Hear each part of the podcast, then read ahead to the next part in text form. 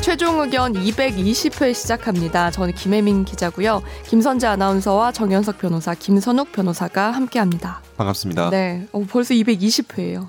이얼. 제가 와우. 200회 전부터 시작했는데 내가 언제 왔죠? 어? 그거 자기가 기억해야 되는 거 아니에요? 전 내가 기억 한 못해요. 60? 70? 정말? 아니 아니. 진짜 아니. 오래 하셨구나. 아 아니지 아니지 아니지. 1년 넘었잖아. 1년 넘었으면 왔네. 음, 60 60, 맞아. 맞네. 진짜 오래 1년 4, 이제- 5개월? 어. 내가 그만둘 때가 되었구나. 어? 왜요? 220패스 많이 한 거 아니에요? 구분나무는 야, 떠나면 우리 안 최종 돼. 의견에 거북이가 그러면 안 되지. 바다 거북이. 바다 거북이. 몇 년 살았는지 몰라. 등은 좀 많이 펴졌어? 아, 거북, 거북이에요. 점점 심해져요, 이거 거북목. 원자력 발전소에서 그렇게 된 거 아니에요? 아, 스트레스 많이 아니, 해요. 진짜로. 환경 오염 아닙니까? 아니, 환경 오염. 진짜로. 요새 집에만 있으니까 너무 거북목 거북목이 심해지죠. 심해지는 것 같아. 네. 요가 안 음. 해요? 요즘 요가 하는데도 그게 뭐, 그래봤자 하루에 한 시간이니까. 이거 스마트폰 할 때 내가 누워서 해야 될 네, 보여줄까? 것 같은데. 내 그러면 어깨 서기 하는 괜찮지 영상이 않나? 있는데 보여줄까? 아니, 방송 중에? 그거를? 우리만 볼 수 있는 걸 왜 보여줘요?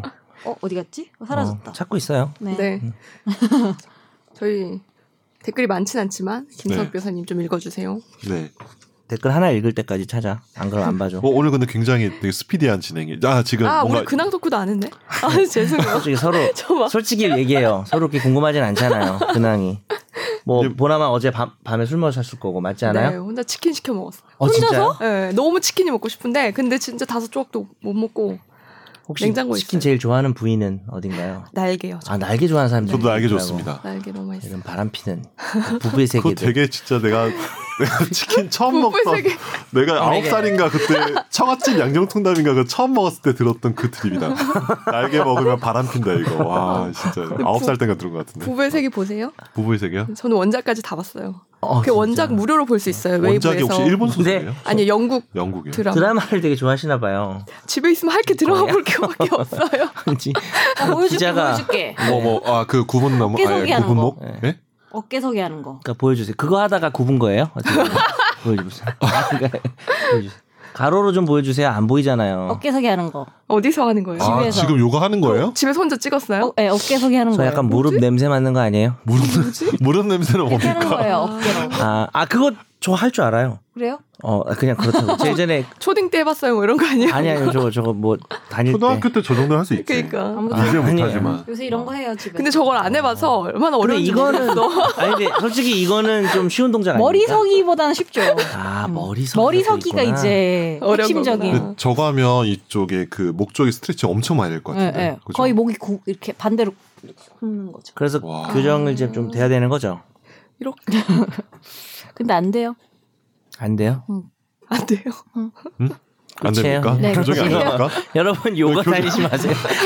네. 교정이 안 되는데 왜 하시는 거예요? 그게 아니고 아시탄가를 좀. 그러니까 한 시간을 움직여봤자 하루 종일 움직이는 것보다는 못하다 이거죠. 아, 아, 무리 그렇구나. 해도. 그래도 안 하는 것보다는 훨씬 음, 낫겠죠. 안 하는 것보다 나, 나아요. 그리고 젊으시니까 음. 우리는 안 하잖아요.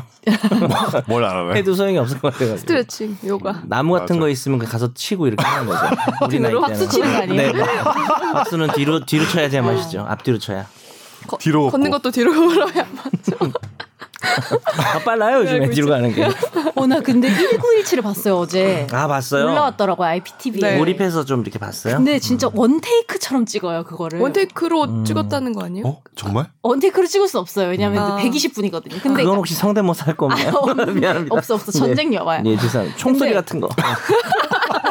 죄송합니다. 청소리도 근데- 경상도로 네. 이렇게 하신다. 아니, 되게 원테이크처럼 보이게 하는 기법이더라고요. 어. 그 아, 카메라 그렇구나. 감독님이 겁나 뒤로 걸어요. 뭔지 알겠지? 그게 보여. 아, 그 느낌이 뒤로 아, 계속 걸어야 그게 되는 보이겠니, 거야. 영화 속에서? 네, 어, 그래서 너무 힘들겠더라고. 그러니까. 그러면 자, 그럼 오겠지. 그게 와. 보이면 그걸 느낀 아. 알겠다. 거지. 어, 그러니까 너무 힘들 것 같다 생각을 했어. 음. 카메라 감독님. 그걸 아이맥스로 봤어야 됐다고 내가 들었는데 어, 못 저- 봤어. 저도 못 봤어요. 되게 후회돼. 네. 그거 막 할 때 어차피 볼 코로나. 수가 없- 없었죠. 네. 음, 아, 그랬나요? 영화관. 네. 아, 맞다. 지프- 코로나 후들도- 때문에.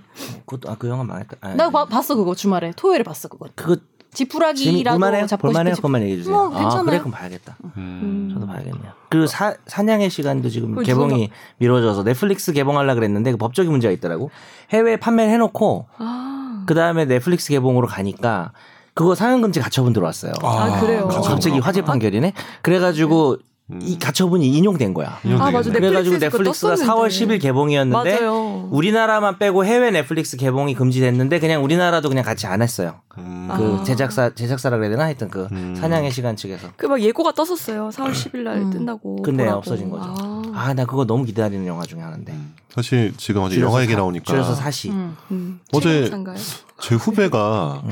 형 뭐 20년 전에 나랑 같이 4월 이야기 같이 보지 않았냐고 이렇게 20년 전에? 남자 사월 후배가. 이야기가 나- 남자 후배가 아, 네. 그래서 어떤 영화? 어, 아, 왜- 여자 후배였으면 좀 흥미롭게 들으려고 여자 했는데. 후배가 아니라 남자 후배고요 얼마 전에 결혼했습니다. 아, 뭐- 이렇게 뭐 나 저랑 나이 비슷한데 뭐 네. 더 이야기가 있어요? 그래가지고 갑자기 이제 예, 이야기 있습니다. 흥미가 확 예. 떨어져요. 이야기 이때 이야기 때.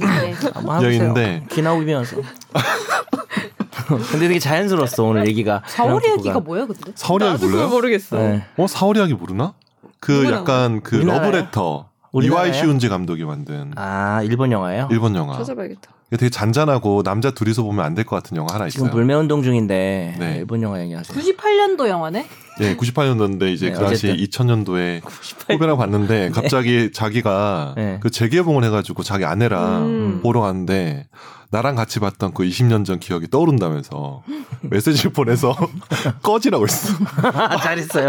아 진짜 너무 짜증났어. 제가 그렇게 답하고 싶었는데 아니 어, 여기도 엔딩이 있네요. 얘기가. 그렇죠. 어. 이동진 평론가 그러니까 아, 뭐라고 평론을 3.5점에 시작하는 순간들의 설렘으로 온통 반짝이는 아, 근데 이렇게 제- 평가했는데 그래도 네. 관람객 네. 평점 음. 9점이에요. 아, 굉장히 어. 배점, 그러니까 점수 근데 높아요. 내가 잘못 봐서 좋은 영화예요. 시작하는 순간들의 시작하는 순간 셀럽으로 온통 반짝이는이라고 내가 방금 잘못 어. 봤어. 뭐를 유명한 사람이 많이 나오나 이러면서 봤어. 어.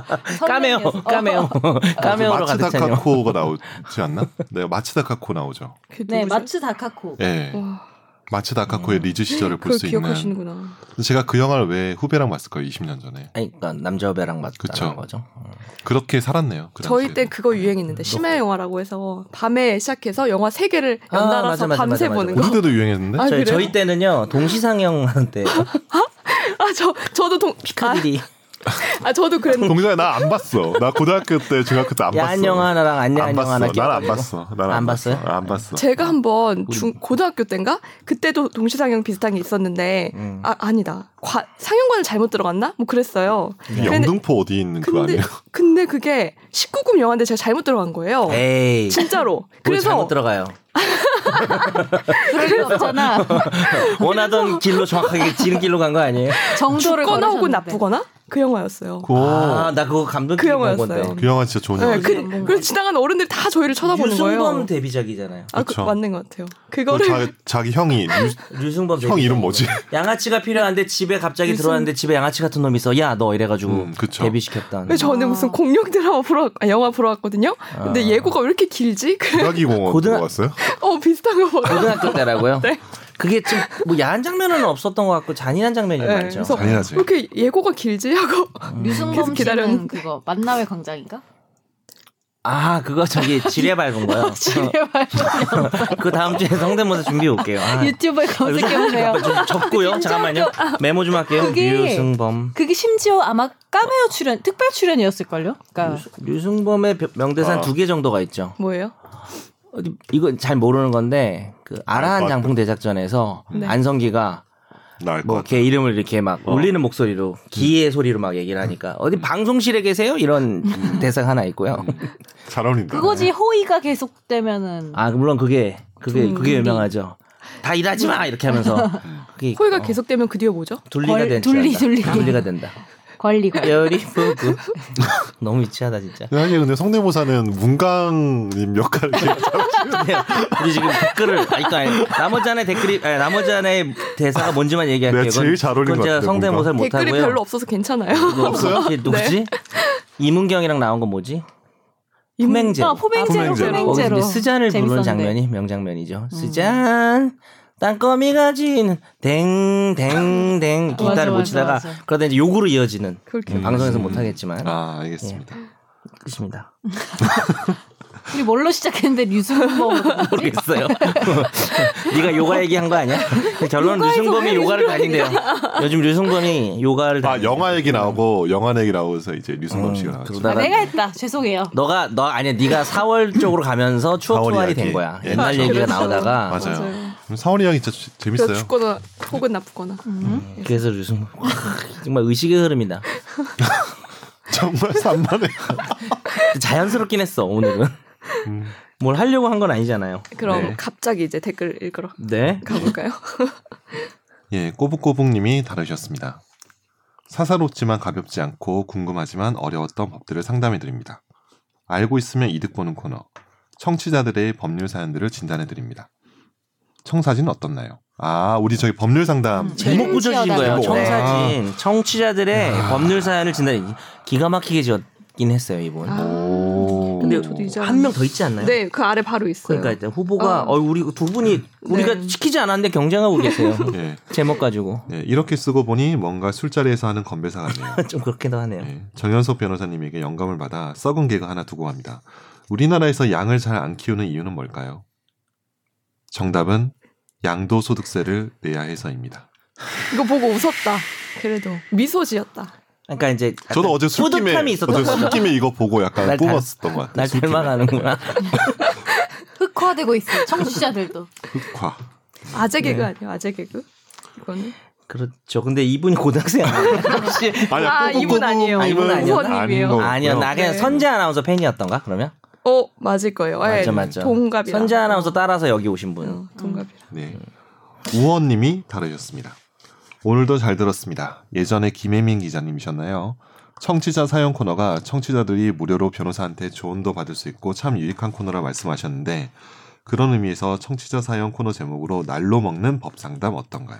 음. 저희도 뭐 날로 먹는 팟캐스트 뭐 이런 느낌 도 어. 살짝 없지 않아 있는데. 어, 근데 이게 어떻게 알았어? 예전에 네. 이런 코너가 있었어요. 기억하냐, 선재야? 안 해요. 야, 넌 왜 기억을 못하니? 아니에요, 아니에요.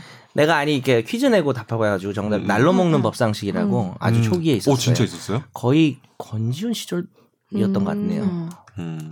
자 그러면 여기서 투표를 붙여서 갑자기 두 개 중에서 바로 정해 아니. 정해서 우리 다음 코너부터 그걸로 읽어. 자, 한 번요.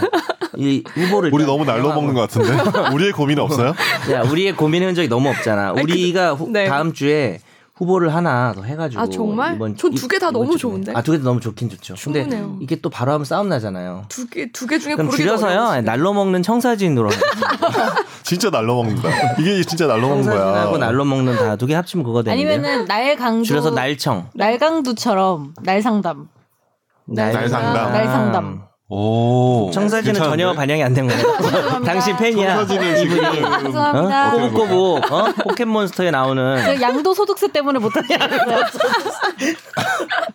양도소득세만 아니었어도 메모를 해드렸을 텐데. 해야겠다 오늘 있었던 일을 선제 팬 저버려 아닙니다. 그 이유 알고 보니 충격 그래가지고 블루 기사- 프린트 아닙니까? 청사진? 네 블루 프린트 아니에요? 불풀 어. 날 상담 좋다. 날상담. 날상담도 좋긴 네. 좋았어 날 상담 좋네요. 네 입에 잘 붙네요. 음. 우리가 낼 건 없어요? 근데 우리가 나는 이분 꼬북꼬북에 마음에 드는 거는 청사진은 솔직히 진짜 좀 건배사 같아요 이건 아. 좀그 그, 죄송한데 그건 좀 그런데 네.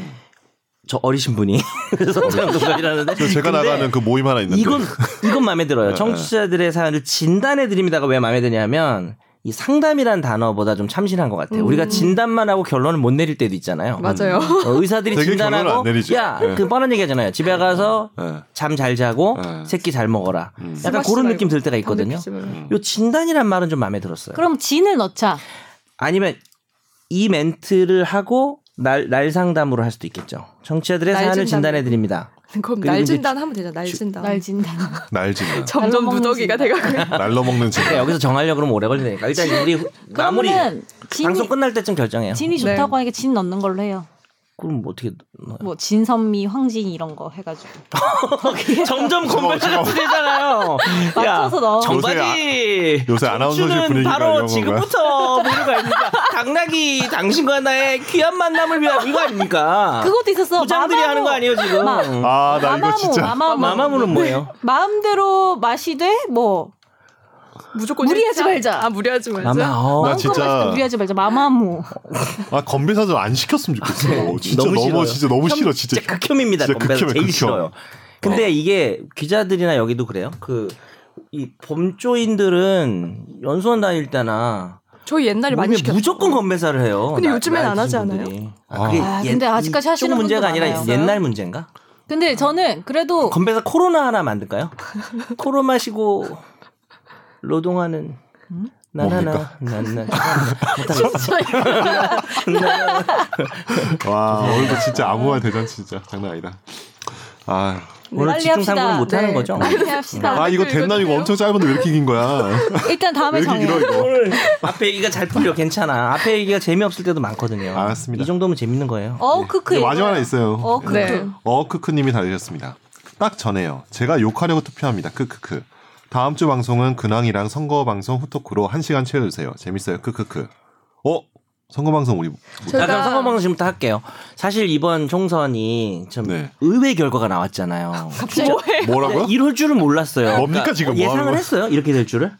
그만하시죠. 저 월요일이잖아요. 안 여러분 맞춰줄 거예요. 저희가 금요일 방송인데 나 오늘 리허설해. 어, 아야 좀 좀 속여 우리 좀 청취해 속였어야지. 못하겠어. 막 나 일어나서 내가 지지하는 당이 많이 어 득표를 했다 이런 얘기를 좀 하려 그랬는데 했다가 이제 국가혁명 배당. 오늘 된다고. 월요일이지 않고 너 자꾸 홍보해 줘. 아 어차피 이거 선거 끝나고 나오나. 아니 근데 전 했어요. 저희 사전 월요일 투표. 날 녹화라 모릅니다. 다들 아직. 투표했어요? 응? 투표하셨어요? 아, 전 사전 투표 했어요. 안 했는데. 저는 사전 투표를 했는데 네. 종이가 진짜 길더라고. 근데 길죠. 그것 때문에 그게 수작업 개표로 바뀌었어요. 그래서 음. 너무 길어서 음. 못해 수작업 그럼 오래 개표해서 걸리겠네요. 음. 우리가 일을 많이 해야 돼.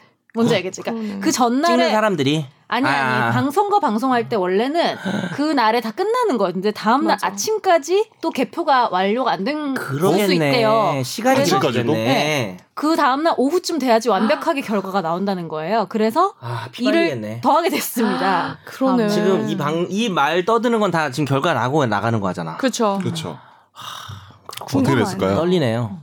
그래서 지금 예상해 그럼 저희가 볼까요? 예상? 아니에요. 저희가 이게 선거 방송 후토크를 하- 한번 하실 생각 있으세요?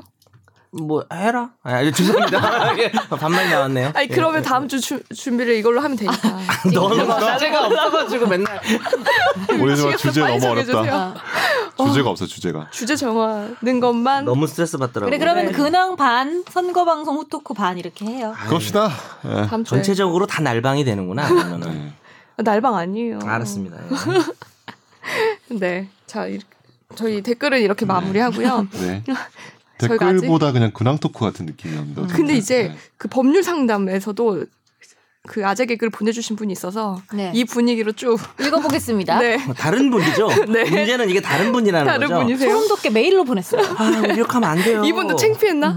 근데 약간 이분은- 공개적인 거 싫었어. 이분은 아재 개그 플러스 약간 그 느끼남의 멘트 정- 중심으로 해주신 것 같아요. 응 맞아요. 어, 떤뭐 남자가 여자한테 던지거나 음. 뭐 반대거나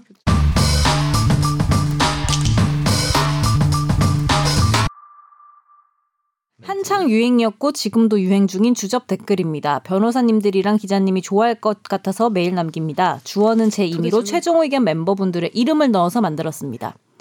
연석이 형, 제발 가만히 좀 있어요. 내 머릿속에서 돌아다니지 말고. 네. 와 진짜 정말 쭉 읽어버려요. 그러니까 이제 내 일주일은 6일이다. 최종 의견 기다리느라 목이 빠져버려서. 목요일이 빠졌다는 네. 얘기죠. 네. 이건 좀 아. 이건 재밌네요. 좋다. 김선욱 변호사님이랑 가위바위보 할 때 가위랑 바위밖에 못 내요. 글을 보낼 수 없으니까. 보내줘. 말 좀 보내줘. 아, 너 목 내고 지고 그냥 집에 가라. 보내주세요. 네. 보내주세요. 뭐야 김혜민 기자님 이중국적이었어요? 한국과 천국. 아 이게 제일 웃겼어요. 야. 이 웃겨요? 아, 이- 선재 그러니까 아나운서도 있는데. 요거 조금 메모해두려고 생각했는데 선재 아나운서 비와도 우산 쓰지 말아요. 꽃에는 물이 필요합니다. 아, 요, 아 요건 전 많이 뭡니까, 이거? 봤어요. 요건 많이 봤어. 요 갑자기 물을 확 끼얹는 거예요. 다가가서 꽃에 물 준 거예요. 뭐 이런 거 있어요. 어? 아 그게 원래 오래된 있는 거예요? 거예요. 이건 되게. 예. 그 약간 70년대 예. 그거 아닙니까? 최종 의견 뒤 조심해라. 앞으로 내가 책임질 테니. 아, 뒤를 조심하고 아픈 본인 생입니다. 혹시 이거 하루 종일 이런 거 생각하시는 건가요? 예, 되게 이거 어디요? 이거 원래 멘트가 원래 있는 그쵸, 멘트는 이- 아니죠? 있지 이- 않을까요? 예, 한세 개 정도만 제가 추, 가를 해드리면 혹시 네. 지금 다이어트 중이세요? 그럼 하지 마세요. 당신이 세상에서 1g이라도 사라지는 게 싫으니까 뭐 이런 거. 아니 우리 맨날 하는 어? 그것도 똑같은 거잖아요. 내가 널 많이 사랑한 죄. 똑같은 거라고요? 내가 뭐 비싼 제가 거지, 있다는 내가 널 거. 많이 짧은 거 사랑하는 중에 혹시 혼자세요? 제 약 혼자? 뭐 이런 거 있고. 어, 어 너무 싫은데. 아니 그거 또, 있잖아요. 저 종교가 뭐예요? 마지막으로 종교가 얘기하면 뭘 믿고 그렇게 예쁩니까? 뭐 이런 거. 음. 내가 이런 걸 많이 알지? 아, 죄송합니다. 그거 뭐 잘생긴 게 이거 죄라면 어디서 주로 드립을 하신 거예요? 당신은 뭐 무기징역 뭐 이런 거 있지. 근데 이런 걸 주로 죽여봐, 어디서 소시적이 어디서 주로 이런 드립을 하셨습니까? 아, 전안 궁금해서. 했고요. 안 하셨습니까? 드라마 중에는 그런 게 너무 있죠. 시켜줘 자연스러운데. 금잔디 명예 소방관 뭐 이런 게 그게 있죠. 뭐지? 몰라요? 뭐지? Almost Paradise. 어, 그건 알지. 그 꽃보다 거기서 남자. 김현중이 한 거잖아요. 시켜줘 금잔디 명예 소방관 언제든지 부르면 달려가게. 응 알겠어. 잘 가. 근데 이게 되게 어, 그래, 포인트가 가. 시켜줘가 먼저 나와야 돼요. 시켜줘. 역으로 해야 돼. 이 사람이 이렇게 만든 겁니다 분위기를. 네. 아, 제가 아까 말씀드린 그 멘트는 그 제 진짜 실제로 들었는데요. 음, 어, 어떤 남부지법에서 음, 뭐 어떤 멘트? 남부 그 아까 그 잘생긴 게 죄라면 그거. 그러니까 남부지법에서 네. 이제 한 판사님 남자 판사님이 어. 그 아이 중학생 애들 그 현장 학습 뭐 이런 걸 시켜주셨대요. 근데 그 아. 판사님 엄청 잘생긴 분이래요. 그 어. 그걸로 되게 유명하대요. 어. 그리고 나서 그 뒤에 여, 여중생들한테 막 팬레터 이런 비슷한 게 고맙다고 온 오. 거예요. 근데 아. 거기 안에 아, 실제 나- 내용에 법 재판하다 그 얘기 때문에 아, 니 여, 여중생들이 아. 잘생긴 게 죄라면 판사님은 무기징역 이렇게 보내가지고 어. 그게 그 법원 내에서 엄청 화제가 아 또 판사고 됐다고. 하니까 직업도. 네네 어, 그랬다고 하네요. 법률 상담 코너 여기서 마무리하고요. 화제의 판결로 넘어갑니다.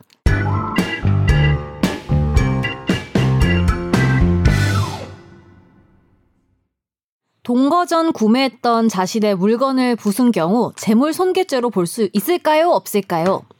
A 씨는 2019년 6월 사실혼 배우자 B 씨와 다투다가 이불과 수건, 슬리퍼 등을 가위로 자르고 밥통을 집어 던졌습니다. A 씨가 손괴한 물건 중 이불 등은 사실혼 전에 개인 돈으로 구입하거나 증여받은 것이었고 다툼 중 흠집이 난 장판은 동거한 뒤에 A 씨와 B 씨가 함께 구입한 것이었습니다.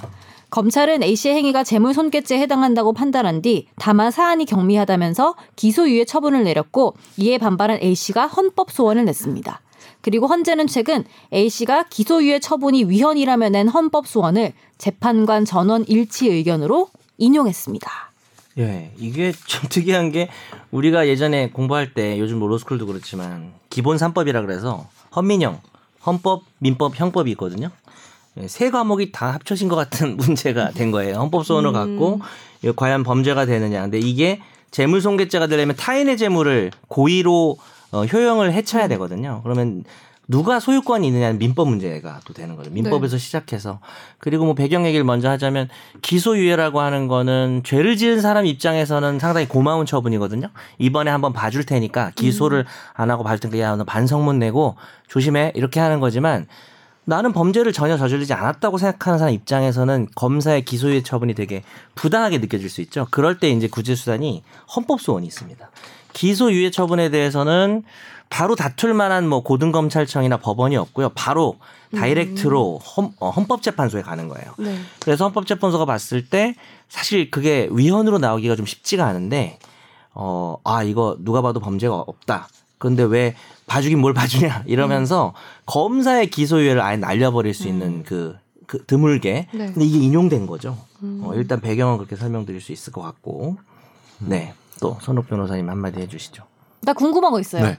근데 이거, 예. 이거 신고를 한 배경은 건가? 그래요. 이게 네. 알려 이렇게 검찰하고까지 음. 갔는데 이 정도 일이면 고소를 했겠죠. 검사가 경찰이 지나가다가 뭐 이렇게 아니면 이제 가정 폭력 같은 걸로 했다가 같이 음. 물렸다든지. 근데 뭐 상해를 당한 것 같진 않은데. 그러니까 그리고 A 씨가 여자인지 남자인지도 잘 모르. 그건 모르겠죠. 우리가 음. 선입견으로 이제 남자가 이러지 않았겠냐 생각하지만 여러분 뭐 세상에는 반전이 있으니까. 근데 이게 가위로 잘랐다는 거는 여자인 것 같기도 하고 잘 음. 모르겠네요. 근데 너도 선입견이 많아. 그러니까 네. 근데 가, 그러니까 자기로 그러니까 나도 네. 그런 것 같아. 그 자기 물건 자기가 가위로 자르는데 여튼 간에 좀 억울할 것 같긴 그러니까 자른 게 하네요. 이불, 수건, 어. 슬리퍼를 아, 슬리퍼. 잘랐고. 근데 밥통을 집어던진 건 조금 위협적인 것 같긴 합니다. 밥통은 같이 산 거예요? 아마 야 이 밥통아 이러면서 던졌을 것 같기도 음. 밥통도 하고요. 사온 거예요 자기가? 네. 아, 예, 알려드리면요. 자른, 자르고 한 이것들이 다 뭐냐면, 그, 이불 드- 등은, 이 모든 것들은, 지금 이것만 봐서는, 동거, 그러니까 사실혼 들어오기 전에 자기가 지금 손괴한 사람이 산 거예요. 직접 자기 돈으로. 음. 근데 문제는 같이 샀던 것 중에 전기장판이 있었습니다. 네. 아. 이게 밥통에 맞았는지 흠집이 난 것이죠. 네. 근데 이거 궁금한 게 그러면 음. 장판을 그 저기 장판 손괴죄만 해당하는 거예요? 아니면 자기가 어. 자기 돈으로 산 다른 거 손괴죄도 아, 해당해요? 그러니까 딱 나눠서 봐야 돼요. 맞습니다. 네. 장판은 충분히 손괴죄가 될 만한 게 같이 공동 구매해서 음. 우리 둘이 공유물을 내가 박살내도 거야? 손괴죄가 되거든요. 왜냐하면 네. 공유물은 형법에서 타인 소유로 보기 때문에. 근데 이 판결이 좀 웃겼던 게 전기장판의 효용은 그러니까 물건을 못 쓰게 만든거나 쓰임새를 나쁘게 만들어야 되는데 뜨뜻하게 들어오면 되는 거거든요. 음. 네. 흠집이 좀 생긴 거는 효용을 해친 것이 아니다. 뭐 전기장판 이렇게 전시해놓고 남한테 예쁘게 보여주는 것도 아니니까. 만약에 옷 같은 게 흠집이 생겨가지고 뭐 곧 여기 뭐 기워서 입어야 된다. 그러면은 손괴가 되는데 그래서 빠진 거고요. 나머지 물건은 들어오기 전에 예를 들어서 A라는 사람이 했다고 치면 A가 혼자 자기 돈을 주고 산 건데다가 이 사람들이 사실혼이 여기서 포인트는 이거예요. 사실혼이 한 10년쯤 됐으면 음. 이 사실혼이 혼인신고를 하지 않은 부부라서 혼인신고를 전제로 한 부부의 보호는 받지 못해요. 가령 상속 같은 건 일어나지 않아요. 한쪽이 죽어도. 근데 사실혼에서도 법률혼하고 똑같이 보호되는 게 재산분할 청구권이나 이런 게 있거든요. 헤어질 때. 그 얘기는 뭐냐면은 각자 사가지고 온 물건도 한 10년 정도 지나면은 분할 대상이 되고 공유물처럼 볼 수도 있다는 거죠. 근데 이분들의 핵심은 10개월밖에 안 된 거예요. 사실혼 한지. 그래서 A라는 사람이 사온 물건을 사서 10개월 정도 사실혼 관계에 들어갔으면 그냥 A의 단독 소유로 본다. 그래서 자기가 자기 물건을 부셨기 때문에 아, 근데 문제는 여기서 형법상 폭행죄 같은 건 될 수 있습니다. 밥통 같은 걸 던지는 거는 뭐 근처로 던졌다든지 바로 앞에 있는데 그러면 이제 몸에 맞지 않아도 몸에 맞았으면 폭행치상이나 상해죄가 될 수 있지만 음. 음. 어, 근처에 이렇게 물건을 던지는 것도 전혀 안 맞아도 폭행죄가 된 어, 판례들이 많이 있습니다. 네. 저는 남자든 여자든 물건을 집어 던지면은 싫습니다. 아 그래요? 왜냐면 너, 그러니까 이게 사람 꼭 안 때려도 그게 자체가 약간 폭력성을 보여주는 그런 거잖아요. 맞아요. 그리고 언제 때릴지 음. 모르죠. 그렇죠. 물건 던지다가 이제 나한테 네, 집어던지겠구나. 남자든 여자든 음. 싫습니다. 일단 뭐 제가 그냥 드리고 싶은 어, 의견은 물건을 던졌었나요? 본인 그렇죠. 아니야 문제 뭐죠? 네. 그러니까 이게 뭐 반성하는 말투라서. 예, 다른 사건으로 이제 제가 이제 음. 그러니까 고소 당한 사람을 대리해서 이제 수사기관에서 이제 변호를 한 적이 있었는데 네네. 기소유예가 나왔거든요. 근데 이제 피의자죠. 피의자. 피의자 그러니까. 피의자로 조사를 받다가 기소유예가 나왔는데 기소유예 나오면 사실은 잘된 거. 그렇죠 잘 된 거죠. 네. 왜냐하면 기소가 돼가지고 재판을 가게 되면은 이제 징역을 할 수도 있고 벌금을 할- 받을 수도 있고 음. 전과자가 그게 되니까. 전과자가 되잖아요. 기소유예는 곧 사라져요. 몇 그렇죠 년 기소유예는 있으면. 왜냐면 사라지니까. 네. 근데 이제 이게 고민인 거예요. 뭐냐면 음. 만약에 검사가 기소를 해버리면 판사한테 가서 유무죄를 판단을 받을 수 있는데 네. 그나마 기소유예를 해버리면은 우리나라 현재 사법 절차에서는 헌법재판소에 음. 가서 판단하는 방법밖에 없어요. 근데 이제 좀 이상하지 않아요? 왜냐면 형사적인 절차인데 음. 왜 헌법재판소가 그거에 대해서 이제 판단하는 건지 좀 약간 이상한 거예요. 음. 급이 좀 안 맞는 것 같은. 그러니까 뭔가 좀 느낌이. 그레이드가 좀 안 맞는 그러니까 아, 네. 뭐 차라리 형사 법원이 판단한다거나 아니면은 뭐 지방검찰청이면 뭐 고등검찰청이나 대검의 판단을 받는다거나 이렇게 하면 모르겠는데 그렇죠. 어. 헌법재판소가 기소유예에 대한 어떤 당부를 판단하는 좀 시스템이 있어요. 근데 네. 이거를 실제로 기소유, 기소유예를 당한 피의자들은 되게 약간 당혹스러워요. 아니 내가 왜 형사사건 하더니 갑자기 헌법재판소 가야 되냐고. 어. 그러겠네. 예, 음. 그런 점이 있어서 옛날부터 저도 이제 고시공부할 때부터 좀 이거를 제도를 좀 개선해야 되지 않을까라고 오. 생각하는데 뭐 아직까지 개선 안 되고 뭐 벌써 한 15년, 20년째 그래서 헌법재판소 사건 중에 기소유예 사건을 다투는 사건이 엄청 비중이 많거든요. 그래서 좀 영향이 많이 네. 낭비가 된다 그러더라고요. 낭비가 되는 음, 부분이 맞아요. 있어서 좀 제도 개선이 필요할 것 어, 같습니다. 잠깐만 그래서 난 그때 네. 본인이 뭘 하고 있다 그럴 줄 알았는데 뭐 네. 이걸 가지고 뭐 입법 청원이나 한번 해볼까요? 청와대, 헌법재판소 청와대 청원. 재밌겠는데 아, 국회로 가면 헌법재판소가 되게 좋아할 것 같은데 국회를 가? 예, 뭐라고요? 헌법재판소가 되게 좋아할 것 같아요. 헌법재판소에 아는 사람 많은데 엄청 좋아하겠지. 일 줄어드니까 어, 월급 일 똑같고 줄어들어가지고. 와 대박. 그러니까 예. 기소유예된 거 어떻게 보면 약간 자잘한 네, 네. 사건들인 그러니까. 거잖아요. 그거를 헌재가 판단을 계속 하고 헌법재 있는 헌법 그러니까 헌법의 쟁점을 해야 되는 게 왜 형사적인 쟁점을 해야 되는지 그러네요. 약간 그런 게 좀 문제가 있어요. 그러네요. 음. 다음 판결로 넘어갈까요? 육군 대대장인 A 씨는 2017년 사단 혹한기 훈련장에서 부사관 B 씨가 자신에 대해서 서운한 점을 이야기하자 들고 있던 가죽 장갑을 부사관 B 씨의 얼굴에 집어던져서 폭행한 혐의로 기소됐습니다. 1심인 보통 군사법원은 무죄를 선고했지만 항소심을 맡은 고등군사법원은 벌금 200만 원을 선고했습니다. 하지만 대법원은 1심 판결 선고 전 피해자가 처벌 의사를 철회했으므로 공소 기각 판결을 선고했어야 한다며 고등군사법원으로 사건을 돌려보냈습니다. 그러자 고등군사법원은 난감해졌습니다. 대법원 판결에 기속당하기 때문에 공소 기각 판결을 하여야 하지만 대법원의 판단이 명확하게 잘못됐기 때문입니다. 군형법에선 군인이 군사기지나 군사시설 등에서 군인 등을 폭행 또는 협박한 경우엔 피해자의 명시한 의사에 반하여 공소를 제기할 수 없다는 형법의 반의사 불벌 조항을 네. 적용하지 않도록 특례를 두고 있기 때문입니다. 결국 고등군사법원은 A씨에게 다시 벌금 200만 원의 유죄 판결을 선고하면서 이례적으로 판결문에 각주를 달아서 다시 유죄 판결을 한 이유를 자세하게 설명을 했습니다. 아우 기가 막히게 잘 읽네요. 땅이죠? 네. 네. 아주 그냥 정리를 씹어줘서 잘했죠? 기가 막히게. 내가 어, 내가 못 찾았어 너 읽는 거. 근데 읽는 순서대로 하니까 딱 청취자분들이 이게 좀 판결이 복잡할 수 있는데 이해가 잘 쏙쏙 되지 음. 않으셨을까 하는 생각이 드네요. 맞아요. 그래, 그러니까 그래도 어렵긴 할 거예요, 그죠? 그래도 아, 사실 이거 어려워. 어려워요. 뭐라는지. 이게 이거 누가 선정한 거야? 그러니까 이제 아, 짧게 정리드리면 네. 군형법상으로는 이제 그러니까 우리가 반의사 불벌죄라는 게 어, 고소를 원하지 않으면은 처벌할 수 없는 범죄인데 어, 일반적으로 폭행죄는 그렇지만 군형법상으로는 어, 특례라 그래가지고 아무리 고소를 취해도 처벌해야 되거든요. 음. 어, 근데 대법원이 실수를 한 거예요. 쉽게 얘기하면 대법원이 어 이거 고소 취하지 않았어? 이거 왜 처벌해? 이거 처벌하지 말아야지라고 돌려보낸 거죠. 근데 우리가 예전에 이걸 다뤘던 게 파기환송이라 그래가지고 대법원은 어, 하급심 2심에서 잘못한 판결 같은 경우에는 파기 박살을 내버리고 말도 되게 멋있어요. 음. 2심에서 1심 거를 부실 때는 취소한다고 하거든요. 근데 3심에서는 파기를 해서 돌려보내요. 야, 누가 이렇게 삐리하게 재판하래. 이러면서 이제 2심 돌려보내죠. 근데 이제 기속력이 있어가지고 2심은 대법원의 사실 판단은 안 따라도 돼요. 증거나 사실관계는 2심이 사실심이니까 하지만 대법원의 법률 판단은 반드시 따라야 되거든요. 근데 이게 정말 아주 특이한 케이스였던 거죠. 이게 되게 이슈가 된 게 대법원이 누가 봐도 법률 판단을 잘못한 거예요. 음. 조른 거지 대법관이 하다가.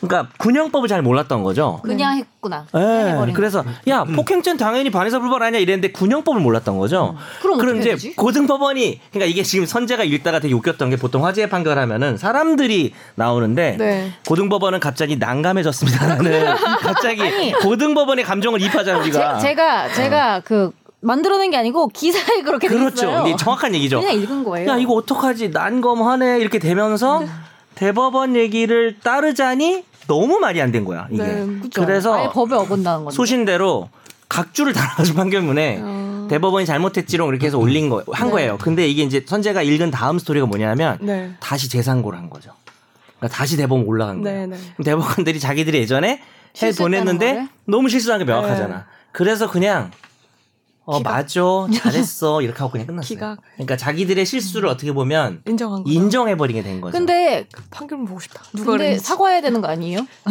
대국민 사과. 아니 아니요. 소송 비용 같은 거 어떻게 해요? 고등 군사 법원에 계신 분한테도 사과하고 일단은 저기 규정을 안 본 거니까 이거. 해당 대법원 그 재판 연구관이 네. 굉장히 아마 힘든 그게 시기를 누군지 지금 궁금해요. 보냈어요. 아니 왜냐면 대법관님이 사춘기야 뭐. 그러니까 대법관님이 이제 자기 명의로 이렇게 세 명이 이제 주심이 있고 두 명 또 이렇게 있는데 세 음. 명 명의로 이제 도장 찍어서 나갔는데 결국 이제 다 결제 이런 사건은 아주 어려운 사건 아니니까 결제 올라가가지고 이제 빠르게 대법원 됐는데. 네. 판사님 이제 도장 찍어서 나가는데 그게 잘못된 거잖아. 그러면 이제 재판 연구가 져야죠. 제- 그쵸. 책임은 지지만 맞아요. 네. 그 내부 내부에서의 어떤 쿠사리와 어 좀 너무 괴로울 것 같아. 이게 정말 이제 눈빛, 눈빛. 일하는 사람 입장에서 너무 감정이입하면 너무 눈물이 나. 어, 아. 어, 선욱이가 네. 약간 네. 캐릭터 잡아가는 것 같은데 너 어떤 요즘 거가요? 네. 감정 이입을 좀 많이 한다. 감정이 사건을 많이 이렇게 법률가가 좀 냉혹하게 냉정하게 봐야 되는데 네. 너 누가 돈을 못- 혼나고 뭐 이런 문제에 되게 관심 이 많은 거 그래서 같아. 근데 돈을 못 벌고 되게 있는 거지. 재밌는데요. 재밌어요. 아, 그러니까 어. 그 연구관님 누군지 그 주심 세 분 누군지가 진짜 알고 싶다. 아, 제가 좀 조사를 해보겠습니다. 그래서 이름을 좀 알아보. 위로해 드릴까? 근데 왜냐면 우리도 솔직히 말하면 최종 의견 하다가 네. 법률 좀 잘못 봐가지고 틀릴 때 있죠. 어, 그럴 때 PD님 있죠. 잠깐만요 이러면서 어, 아니 전 놀랐어 지금 잠깐만요 아니야. 하니까 지금 아니야, 지금 놀라가지고 아니야. 움찔했어 지금 아니야, 지금 아니야. 그래가지고 이제 좀 수정하는 경우가 아주 예. 있지. 가끔 있잖아요 뭐 아, 사람이 다 하다. 기억할 수 예. 없으니까. 근데 아. 이거는 판결이 대법원 판결이 이렇게 나와버려서 근데 그게 웃긴 게 음. 고등법원에서 실수한 거를 간과한 경우도 아니고 음. 고등법원에서 제대로 유죄를 잘 했는데, 음. 그걸 굳이 음. 그냥 터닝 포인트를 돌려서 음. 갑자기 유턴을 시켜서 아니야라고 하면서 법률 검토를 안 했다는 거는 음. 아 이건 조금 근데 이건 저는 너무 안 궁금한 됐어요. 게 이런 경우에 난감 한해 이후에 네. 고등 군사 법원에 계신 분이 전화 안 해요? 대법원에? 아마 그 해당 재판 연구원이랑 통화를 하겠지 긴밀하게. 카톡 정도 보낼 것 같은데요. 아, 아니 통 단체 난 톡에다가. 어. 통화를 미리 할 것 같아서 이 정도면은 내가 오늘 대법원 깬 썰 푼다 이래가지고 TXT 해가지고 뭐지? 게시판에 올릴 것 같은데요. 근데 그럼 대법원 재판 연구가 갈 정도면 판사 한 10년 이상을 해야 가거든요. 그 정도로 이렇게. 근데 네. 그 정도 되는 사람도 이 법정을 다 알 수가 없는 거예요. 그만큼 근데 놓치는 게 이해는 있다는 하죠. 거야. 놓치는 게 네, 있다는 거야. 실수할 수 네. 있으니까. 그러니까. 그 대법원 때문에 어, 음. 소송 비용이 그래- 더 많이 들잖아요. 그 음. 당사자가 거기에 대한 보상 없어요? 이제 국가배상청구권이라는 게 야. 있어서 네. 공무원이 고의나 과실로 어, 국민에게 어떤 재산적 기타 피해를 줬을 때 배상을 청구할 수 있는데 이 부분의 기존 판례가 일반 공무원들이 법령을 잘못 적용한 거에 대해서는 되게 그 불- 국가 책임을 많이 인정을 하는데 네. 판사에 대해서는 이 판결을 판사가 또 하잖아요. 네. 그래서 저는 이제 제가 이걸 수업하면서 약간 농담 비슷하게 어, 지들이니까 셀프 디펜스다라고 얘기를 하면서 뭐라고 하냐면 거기 판결 뭐라 되냐 판사가 불법행위를 했다고 보려면 어, 거의 고의적으로 아, 그래요? 조작해야 거의 그 정도 말고는 네. 판결하다 보면 법령 해석이나 이런 게 잘못될 수 있다 그래서 아, 요 근데 해볼 만은 해요. 해볼 만은 한데 잘 인정 안 돼요. 명백하잖아. 고의는 아니어도 여튼간에 명백하잖아요. 명백한데 이제 과실로 인한 판결에 대해서는 판사들이 책임 안 지는 것처럼 대법원이 다 돼 있어요. 아, 의사들처럼 얍삽하게. 그게 의료 사고는 맞지만 과실이 과실이 증명되면 의사들도 처벌 안 받잖아요. 과- 과- 거의 거의 그렇지 않나요? 아, 의사들도- 과실이 있으면은 아, 처벌 전부상 전부상 되고. 과실치상, 아, 어, 법정에 과실치상 되죠. 아, 근데 이제 의사도 받는 의사는 뭐가 문제냐면 과실이 입증하기 가 어렵죠. 일반인들이 의료 지식이 없으니까. 네. 아. 근데 약간 그 판결은 판사님들 죄송합니다. 약간 판사들은 고의로 재판을 이렇게 했다. 네. 사법농단 정도 돼야 국가 배상되는 것처럼 지금 대법원 판례가 돼 있어요. 그건 조금 너무 엄격한 것 같아요. 제가 볼 그러니까 때는. 아니, 사법농단도 무죄 나오는데 뭐. 근데 이게 그런 거 있잖아요. 이제 뭐 그러네요. 재판이 뭐 뒤집어지잖아요. 1심에서 유죄 나왔다, 2심 무죄 나오고 뭐 3심 뭐 네. 다시 뭐 이렇게 바꾸는 그 과정이 법리적인 판단이나 이런 것들에 있어서 이제 자기 주관이 작용할 수도 있고. 근데 이제 이 사건 같은 경우는 이건 좀 그렇죠. 근데 이거는 좀 너무 좀 명백한 부분이라서 약간 해석이 다른 좀 게 아니니까. 약간 당황스러운 게 있긴 하네요. 예, 근데 국가배상 청구를 하지 않겠죠, 설마. 뭐 벌금 200만 원. 지금이라도 이긴 게 예. 맞아요. 그러니까. 하지 마세요. 어, 하셔도 되고요. 네. 예. 오, 그러니까 결론적으로 이 판결 선정 잘했지 선우가 네. 재밌지 않았어? 아, 그 재판 연구원 생각하니까 되게 가슴이. 너의 그 멘트가 쫄깃해지네. 되게 음, 네. 어, 정말 인간이 담긴 법이야. 아, 아니, 근데 진짜 얼마나 진짜 심장 쫄깃하겠어요. 휴먼 변호사. 열심히 꼼꼼하게 합시다. 뭐, 꼼꼼하게 해야 야, 네, 네 됩니다. 음, 전임은 AI 변호사였어 이상민. 이상민 AI. 인간과 로봇의 전쟁이 나중에 일어날 거거든. 예, AI 쪽이 서로 로봇의 붙는다고 편을 드네야 이상민이. 그- AI 변호사를 만들었거든 걔가. 뭐지? 그거 뭐냐? 아놀드 슈왈츠제네거 나오는 터미네이터. 그렇죠. 약간 그런 느낌. 거기서 그 스카이 뭐였죠 그게 AI가 아 스카이 뭐 있잖아 그러니까 그쪽 편을 드는 변호사예요 스카이라이프 전인권이. 스카이 라이프 스카이넷이었나 예, 인권인 라이프 그것도 진짜 오래된 CF네요. 그렇죠 예. 네. 자 오늘 여기서 끝낼까요? 몇분 정도네 방송을. 좀, 좀 피곤해요. 아, 예 오늘 아, 좀. 나도 피곤해 어제 에너지가 2시까지 녹음했어 뭐 이런 얘기 자연스럽게 해도 되잖아요. 어제 아니 오늘 2시까지 녹음했어 어. 그, 아, 그, 강의 녹음 강의 어. 녹음했대요. 아 그럼 그거 쓰겠네. 그, 그 건대로 프로그램 뭐지? 근데 네, 두 분 다 강의하시잖아요. 줌? 아 줌, 줌으로 두 하는. 분 다 줌 안 하고 그냥 강의하시는데. 파워포인트에 그냥 바로 녹음했는데 아. 아 저는 근데 그 그거 학원 힘들지 강의 때문에 원래 촬영하는 시스템이 돼 있으니까 편하죠. 가서 아. 해요. 근데 그게 힘들지 않으세요? 앞에 수강생도 없는데 아니 많이 혼잣말 힘들죠. 하는 게 많이 힘들죠. 어. 어 노트북 바라보면서 중간에 녹음하는데 구독과 좋아요 죽을 눌러주세요 것 같았어요. 막 이말 할 뻔했다니까요. 유튜브 하는 것 같아요. 구독과 좋아요 음. 설참 말해야겠다. 설참 막 이러고 설참 뭐예요? 설명 창고 아 맞다. 음. 뭐 유튜브들이 하는. 음. 근데 인턴 PD 는 지금 뭐 한 몇 분 정도 했을까요 우리가? 거의 10시 반. 40 10시 반 분이요? 시작. 뭐 지금 하자 네. 집탐 25분 정도 하면 되지 않을까요? 네, 할 수 있어요. 네. 집탐합시다 예. 자, 집중 탐구 살펴볼게요.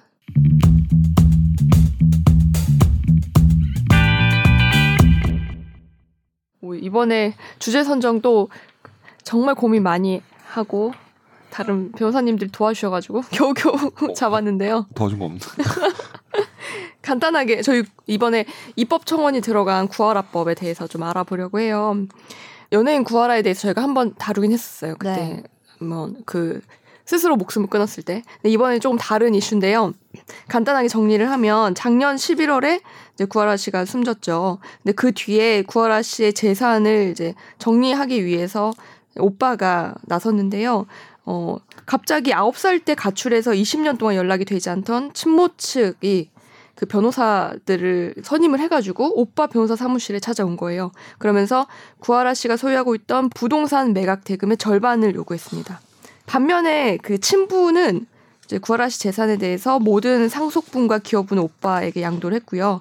근데 이렇게 되니까 오빠 측은 어, 구하라 씨 살아있는 동안 아무런 역할을 하지 않았던 친모가 이제 와서 무리하게 요구를 하고 있다면서 친모를 상대로 상속 재산 분할 심판을 청구합니다. 그리고 그 뒤에 이제 변호사 측과 함께 국회에 국민 동의 청원을 올렸고요.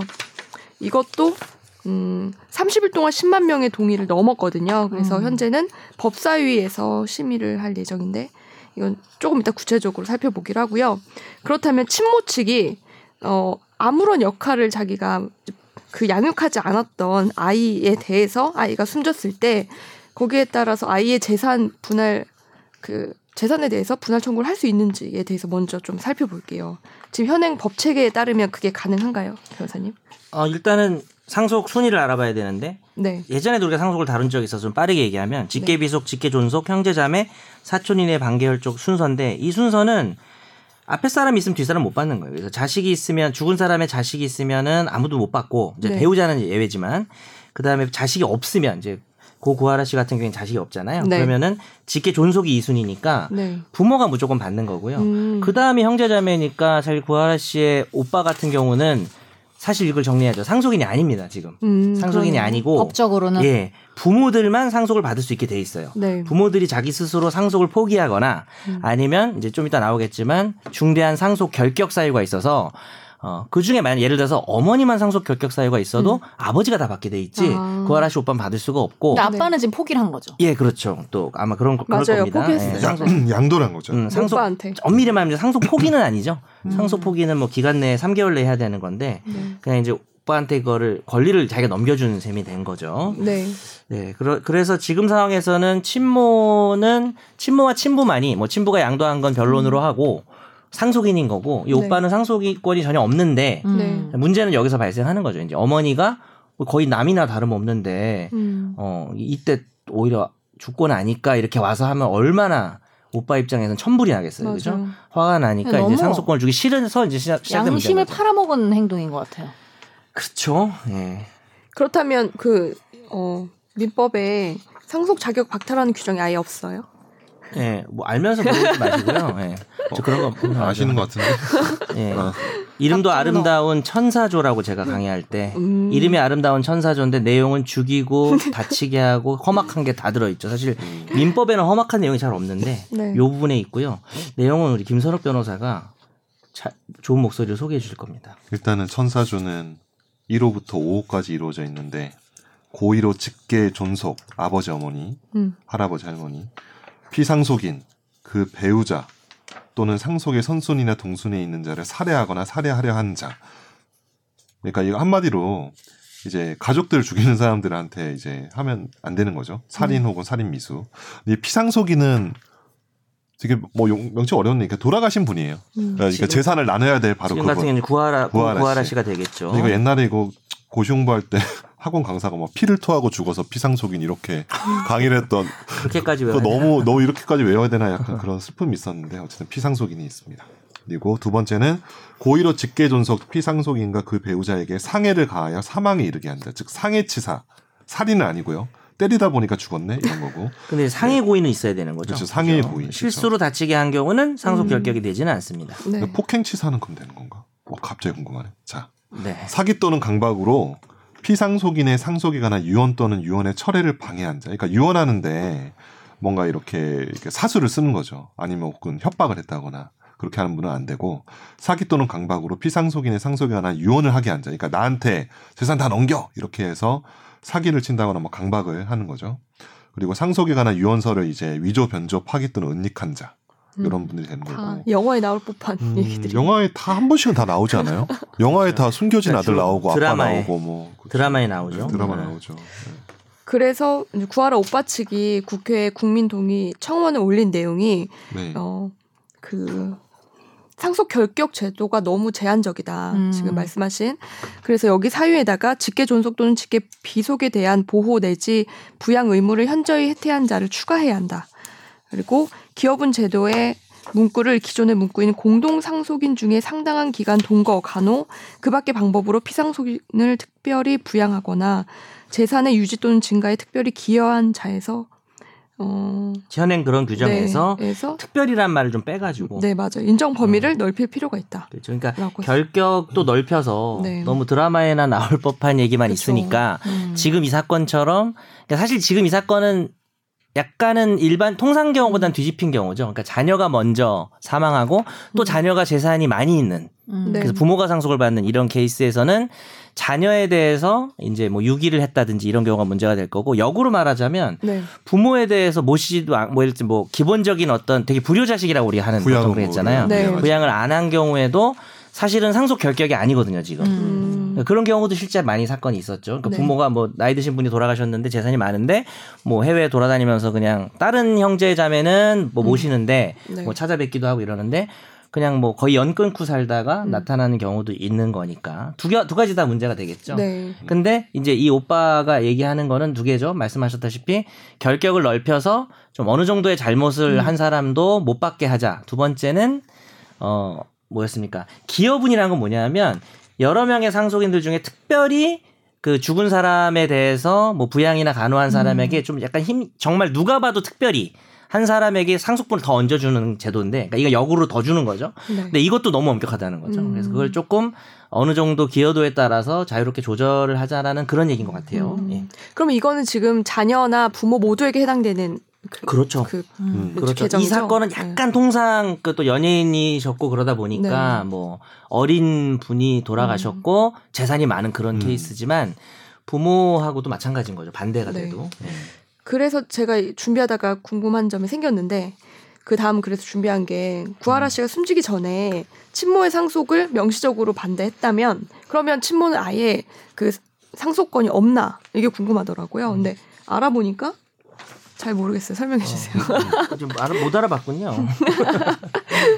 그러니까 그냥 아주 짧게 제가 러프하게 정리해드리고 네. 뭐더 자세한 거는 김선호 변호사가 해줄 수 있을 것 같은데 그냥 이 제도가 이렇게 돼 있어요. 그냥 이렇게 정리하는 게 편해요. 네. 사람이 죽으면 아무도 아무 짓도 안 해도 상속이라는 건 일어나는 거예요. 네. 그리고 유언이라고 하는 건 죽은 사람의 의지가 드러나서 네. 상속의 변형을 가하는 거죠. 음. 예를 들어서 내가 죽으면 뭐 그래서 세 자매가 있어. 네. 나 이제 뭐 배우자는 없다 치고 그러면 3분의 1씩 그냥 가요. 음. 집도 3분의 1씩 하고 예금도 3분의 1씩 하고 근데 죽, 죽기 전에 내가 형식에 맞춰서 유언을 하게 되면 네. 자기가 원하는 애한테 더 주거나 네. 또 아니면 자기가 아내가 죽은 지 오래돼서 사귀던 여자가 있어 네. 이분이 나이가 좀 있지만 음. 그럼 그 친구한테 좀 떼주거나 왜냐면 그 사람은 재혼을 안 했으면 상속권이 없잖아요 네. 네. 이걸 조정하는 게 유언이에요 음. 그리고 이제 마지막으로 유류분이 어, 상속과 유언이 어떻게 보면 중간쯤 있는 것이라고 볼 수 있는 게, 이 주, 내가 이 사람의 가족이다, 신분관계가 있다는 이유만으로 당연히 받는 게 상속이고, 네. 유언은 그걸 좀, 그럼에도 불구하고 나는 누구한테 더 주거나 누구한테 안 주거나, 음. 새로운 사람에게 주거나 사회단체에 기부하는 게 유언이라 하면, 그게 두 개가 부딪히는 거잖아요. 가족들의 상속권과 죽은 사람의 재산 처분의 자유. 그걸 조정하는 게 유류분이에요. 그래서 네. 뭐 이따가도 나오겠지만 예전에 유류분을 좀 다뤄서 자세히 할 필요는 없을 것 같은데 상속권에 뭐 최소 다시 2분의 1이나 3분의 1만 보호가 되는 게 유류분이라서 음. 어, 방금 하신 질문에 대한 이제 기본적인 답은 뭐 고하라 씨가 만약에 안 주겠다라고 의사를 표시를 해도 네. 그분이 이제 자기가 받을 게 아빠 2분의 1, 엄마 2분의 1 해서 받을 수 있는데 이게 지금 상속인이 누구냐에 따라서 네. 자기 상속분의 2분의 1만 받을 수 있는 사람이 있고 그게 네. 누구냐면 직계 비속하고 비속, 자식들. 배우자. 음. 직계 비속하고 배우자는 자기가 받을 몫의 2분의 1은 받을 수가 있어요. 네. 그 배우자는 보통 1.5고 뭐 네. 자식은 1이거든요. 네. 그거에 다 2분의 1만큼 최소 보장이 되는 거죠.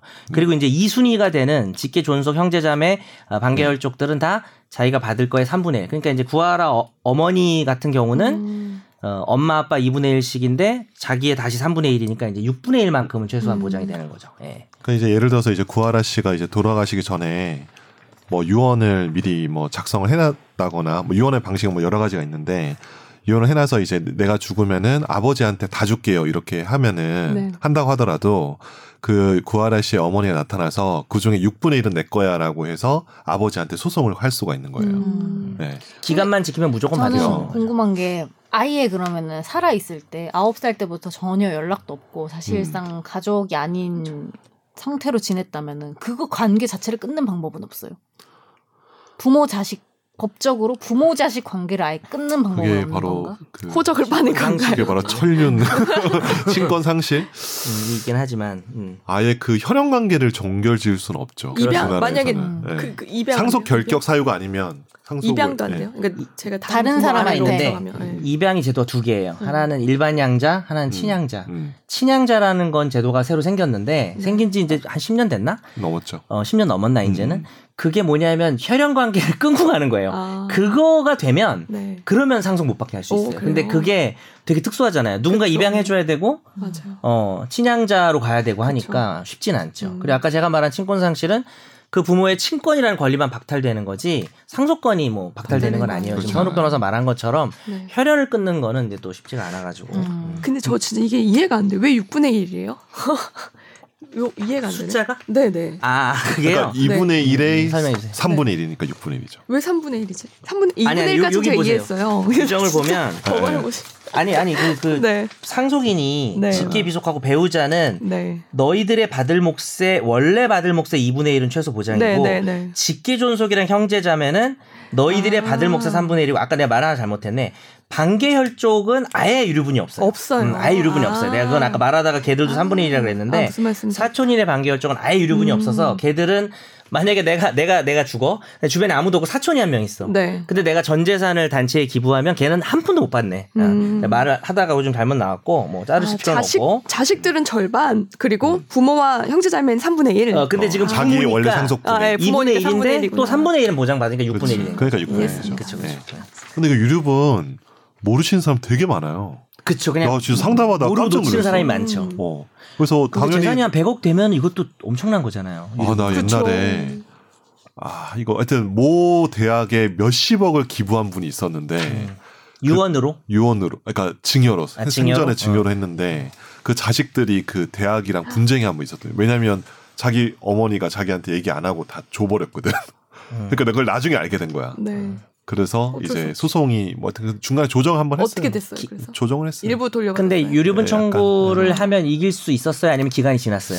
기간이 되게 이게 네, 좀 중요해요. 아, 그래요? 애매하죠. 기간 얼마예요? 애매했던 사건이에요. 그래서 이제 기간이 법원에서도 얼마예요? 굉장히 당혹스러운 사건이었는데 네. 음. 뭐 음. 너무 말하면 특정이 되니까. 근데 그런 일이 되게 많아요. 그러니까 자기가 재단을 설립한다고 하니까 좋은 뜻으로 하는 분도 있잖아요. 네. 근데 그 자식들 중에 동의를 못하는 사람이 있는 거야. 음. 음. 그런 경우도 유류분 소송이 일어나기도 해요. 그래, 그렇죠. 그래서 그 다음번으로 준비한 게 음. 이제 현직 판사 한 분이 음, 음. 음, 유류분 제도에 대해서 이게 위헌이라면서 직권으로 헌재 위헌 법률 심판을 제청을 했다고 합니다. 올해 1월에 음. 권순호 부장판사라는 분이신데요. 여기 내용을 보면 유류분 제도가 피상속인의 재산 처분 자유를 심각하게 침해한다면서 재산 형성 과정에 기여가 없고 불효나 불화 등으로 관계가 악화된 자녀들에게 재산이 무조건 귀속되도록 강제한 현행 법률의 합리적 이유를 찾기 어렵다고 밝힘. 이게 사실 구하라법이랑도 연결이 되는 거죠. 음. 그렇죠. 지금 네. 음. 사실 유류분에 대한 제한도 있긴 해요. 상속 개시와 반환해야 될 게 있다는 걸 안 때로부터 1년이라 그래서 네. 돌아가셨 상속 개시라는 건 돌아가셨다. 네. 그다음에 반환할 거 어 저쪽으로 너무 많이 갔다. 이런 거를 안 때로부터 이제 1년 내에 하는 것으로 돼 있고 네. 또 돌아가신 날로부터 10년이 지나면 무조건 없어지게 돼 있긴 한데 음. 어쨌든 이런 상황에서 구하라 씨의 어머니 같은 분이 네. 6분의 1이라도 받는 건 좀 너무한 거 아니냐 여론이 있고 이분은 이제 다른 재판에서 음, 음. 불효 자식들이 어, 왜 자기 몫의 2분의 1을 받게 해줘야 되냐라고 맞아요. 이제 하신 거죠. 그리고 저는 약간 유류분까지 가는 경우 있잖아요. 네. 사실은 음.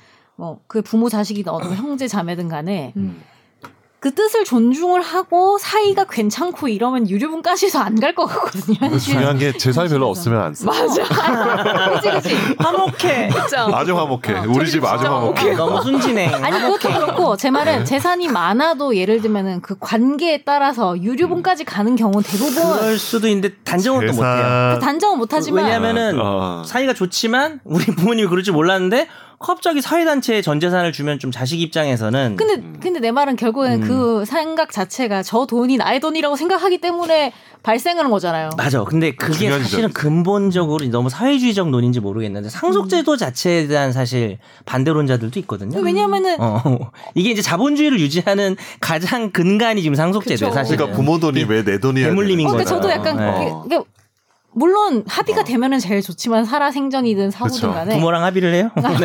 있을지 모르겠어요. 빨리 봅시다. 합의할 게 있을지 모르겠는데. 그러니까 엄마 앉아봐. 근데 제 생각에는 웬만한 금액이면 저도 이제 존중을 할 거는 같거든요. 근데 음. 유류문까지 간다는 것 자체가 대부분 좋은 케이스는 아닐 것 같거든. 그러니까 그렇죠. 그렇게 평화로운 케이스는 아니잖아요. 뭐 그렇긴 사실은. 음. 하죠. 근데 이제 또 저도 지금도 상속사건을 사실 좀 제가 사, 건을 많이 안 하는 것 같지만 엄청 규모가 음. 네. 큰 사건을 하나 하고 있어요. 재산이 100억 좀 넘는 사건이고 사건에 대한 얘기는 뭐 진행 중이니까 못 하겠지만 그 전에도 하는 경우를 보는데 많이들 제가 상속사건 많이 했거든요. 근데 보다 보면 그거를 이제 일단 오면서 좀 부끄러워하시는 분들이 많아요. 음. 그러니까 아 이거 또 가족들이 음. 돌아가셨는데 이런 거 가지고 네. 변호사님 이런 일로 뵙게 돼서 근데 뭐 변호사 는 맨날 그런 일로 뵙지 그러면 그렇죠.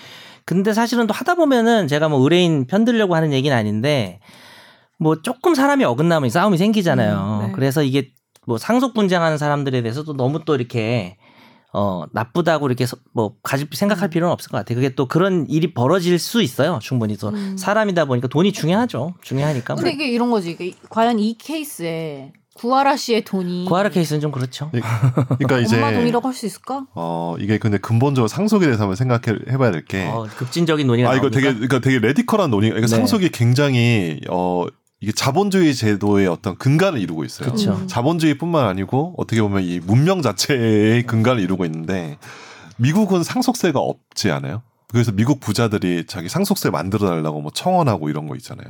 음, 약간 노블리스 오블리주의. 오브리처럼. 예. 어, 네. 근데 우리나라는 상속세 굉장히 많이 부과하잖아요. 네네. 그리고 이제 구하라 씨 같은 경우도 혈연 관계가 있고 이게 자식을 버린 사람한테 재산이 가는 것도 좀 이상하잖아요. 음, 생물학적으로만 생물학적인 그렇지. 어떤 어. 논, 이 어떤 사회적으로는 관계, 사실, 예. 사회적인 관계 가 완전 우리가 뭐 단절됐는데. 생물 시간도 아니고 어? 그래서 저는 옛날부터 좀 상속제도에 있어서 음. 그 자기 재산을 가지고 있는 사람의 자유 의사를 되게 좀 존중해줘야 되지 않을까. 저는 사실 음. 유류분 제도도 좀 별로 안 좋아하거든요. 개인적으로는. 네. 예. 좀, 좀 그런 생각이 있어요. 음. 그래서 지금 유류분 제도에 대해서 헌법소원 청구하신 이 위헌법률 심판 제청하신 네. 건가요? 맞아요. 이건 근데 예, 이게 좀 처음에 약간, 예. 도입된 취지가 되게 재밌더라고요. 처음에는 맞아요. 예. 77년에 도입됐는데 그때는 상속에서 배제되던 음. 여성 배우자와 여성 자녀를 보호하기 위해서 그쵸. 맞습니다. 네. 그래서 지금도요. 사실 뭐 저도 뭐 저도 한쪽 의견이 강한 건 아닌데 또 네. 선우기가 그쪽에서 얘기했으니까 반대쪽에서 좀 얘기를 음. 해보면 유류분 제도라는 게 존재 의의가 없진 않은 게 어, 어떻게 보면은 편애하고 음. 애들을 그다음에 특히 좀 과거로 가면은 이제 아들 중심 장남 중심으로 유언을 많이 했단 말이에요. 네. 그러면은 이제 딸들이나 뭐 출가하고 이러면은 자식 아니야 막 이러던 시절에는 음, 음. 너무 조금 가고 예전에 아예 상속분이요. 되게 웃겼던 게 네. 출가한 여자는 4분의 1이었어요. 법적으로 네. 예. 아, 그래요? 장남은 더 주고. 아, 그러니까 출발이 90년 거- 전에는. 출발이 거, 아. 거기였는데 어. 1990년 전에 예, 그쵸 그래서 요즘은 이제 지금 선욱이 얘기처럼 유리분 제도가 조금 없어지거나 혹은 음. 개선될 필요가 있다고 주장하는 사람들은 네. 그때 시대적 배경은 좀 지나지 않았냐. 음. 지금 아직은 이제 뭐 양성평등이라는 게 뭐 여러 가지 있지만 이제 상속에 있어서 먹고 그런 게 있냐. 그럼 뭐 딸만 편애할 수도 있는 거고 어차피. 네. 그래서 어, 처분의 자유 쪽을 좀 강조하게 되면 음. 이제 유류분이 조금 어, 반대하는 사람들, 그러니까 네. 뭐 아예 없애든 뭐 개선되든 지금 어느 정도 개선되는 게 불가피하다는 의견도 있어요. 네. 법조계에는. 예. 어, 그- 그러니까 결국엔 이것도 어떻게 보면 보호하기 위해 만든 건데 그렇죠. 음. 치사하게 사용해 버린 사람들이 생기는 거네요. 그- 그렇죠. 그래서 이제 결론 쪽으로 좀 가보면 네. 유류분 제도를 없애자라고 하, 그러니까 사실 아, 정말 레디컬하게 상속 제도에 물음표를 찍을 수도 있어요 우리가 근데 이제 그거는 그냥 전제로 가고 어 저는 이런 논의들은 좀 동의하는 것 같아요 지금 제일 큰 문제 이제 뭐 배드 파더스 이런 것도 있잖아요 요즘에 네. 그러니까 애가 미성년인데 아예 부양료를 안 준다든지 좀 더 나가 봅시다 학대를 하는 부모가 있어요 그죠 네. 학대를 하는 경우도 만약에 그 학대를 해서 키웠는데 얘가 만약에 뭐 너무 특수한 케이스지만 음. 얘가 나중에 돈을 많이 벌게 되고 얘가 먼저 죽게 됐을 때 어, 이런 뭐 때리기까지 했어 애를. 네. 근데 사실 이게 상해치사나 이런 게 아닌 이상 음. 상속 결격이 안 되잖아요. 음. 그래서 뭐 개인적인 의견은 저도 뭐 잘 연구를 많이 한 건 아니지만 네. 학대 수준이나 부양을 아예 안 하면은 애가 부양을 못 받으면 죽을 수도 있잖아요. 맞아요. 약간 그 정도가 되면은 상속도 결격시키고 음. 우리 법상 상속이 결격되면 유류분 당연히 없어져요. 네. 그러니까 이제 상속만 결격시키면 되겠죠. 음. 그래서 상속제도에서 결격을 넓히자는 거에 대해서는 상당히 찬성적이고요, 저는. 네. 그 다음에 유류분을 따로 봐서 유류분은 조금 더 넓게 그거보다 좀 더 약한 정도의 어떤 뭐 연이 끊겼다든지 이 정도가 되면 어, 유류분 반환권을 없애는 식으로 음. 해서 유류분만의 결격 사유를 추가적으로 두는 게 가능할 수도 있다. 그리고 실제로 지금 뭐 독일이나 뭐 스위스, 오스트리아 이쪽에서는 우리나라보다는 이게 참 웃긴 게 유류분 제도가 다 있어요 거의 그렇다면서요. 해외적으로. 네. 그러니까 그 미국, 영국이 아마 없을 거예요. 음. 어, 그 한 몇 군데 근데 거기도 지금 요즘에 유류분을 도입하는 추세라고 하더라고요. 음. 근데 유류분에 대한 좀 손쉬운 결격 사유는 많이들 있대요. 네. 그러니까 우리나라가 결격이 좀 엄격한 것 같긴 해요. 그래서 결격의 범위를 음. 좀 넓혀서 이 구하라 씨 케이스 같은 경우는 어, 결격을 시켜야 되지 않나 싶은데 네. 사실 이게 입법이 돼도 소급해서 적용하기는 좀 어렵지 않을까 아. 뭐 그런 생각이 들어요. 예. 뭐 근데 유류분 같은 경우는 상속을 전제로 하는 개념이라서 상속 결격에 해당하면 또 유류분을 그쵸. 못 음. 하는 거니까 자동으로 없어지는 거죠. 그러니까 저도 이제 결, 상, 유류분만의 결격을 만들어야 되는지 약간 좀 고민이 아, 있고 별도의 근데 이게 상속제도 관련해서 이거 여러분 이거 그 음. 되게 뭐 뭐 많은 분들이 아실 수도 있는데 옛날 중세 유럽에서는 장남한테 다 몰빵한 거 알아요? 그 귀족들이나 이런 사람들이 법이 그렇게 돼 있었어요. 예, 그 네. 다 제사를 다 줬는데 왜 그러냐면 그렇게 해야지 가문이 유지가 되거든. 음. 아. 왜냐면 이게 자식들한테 다 엠빵 그 엠빵으로 다 나눠주면은 나가는 가문이 유지가 안 되는 거야. 사람한테 해버리면은 어. 음. 대가문이 중가문 소가문 이렇게 이렇게 전락을 하기 때문에 양주 최 씨. 예, 그렇죠. 그러니까 그런 어째- 어떤 가문을 유지하기 위한 방도로 음. 이제 장남 혹은 장녀에게 이렇게 모든 재산을 어. 몰빵하는 게 됐는데 현대에선 사실 이제 그런 가문 개념이 되게 희석화돼 있잖아요. 예. 뭐 저도 뭐 감 뭐 저희 뭐 광상김 씨라고 하지만 아, 가문가문하죠. 예. 가- 같은 가문가문하죠. 가문이에요, 저희가. 아, 그렇죠. 아, 그래서 그래서 아, 선자도 이렇게- 같은 데였지. 같은 광산 맞아요. 김씨. 어. 예.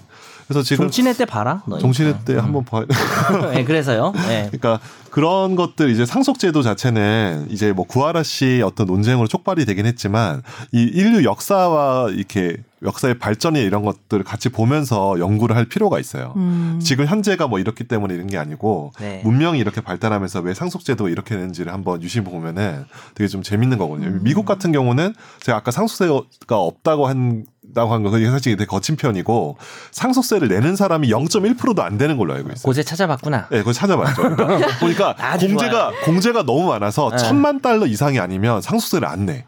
근데 안 천만 되는 달러. 나라도 있어. 안 내는 중국, 나라도 있어요. 중국. 중국 안 내요? 네, 중국 상속세 음. 근데 없고. 중국 같은 경우는 아예 부동산 자체가 소유 개념이 아니고 아. 되게 특이한 개념이라서 아마 그런 것도 있을 거예요. 캐나다, 예. 이스라엘, 뉴질랜드. 시진핑, 음. 네. 핑, 핑, 핑.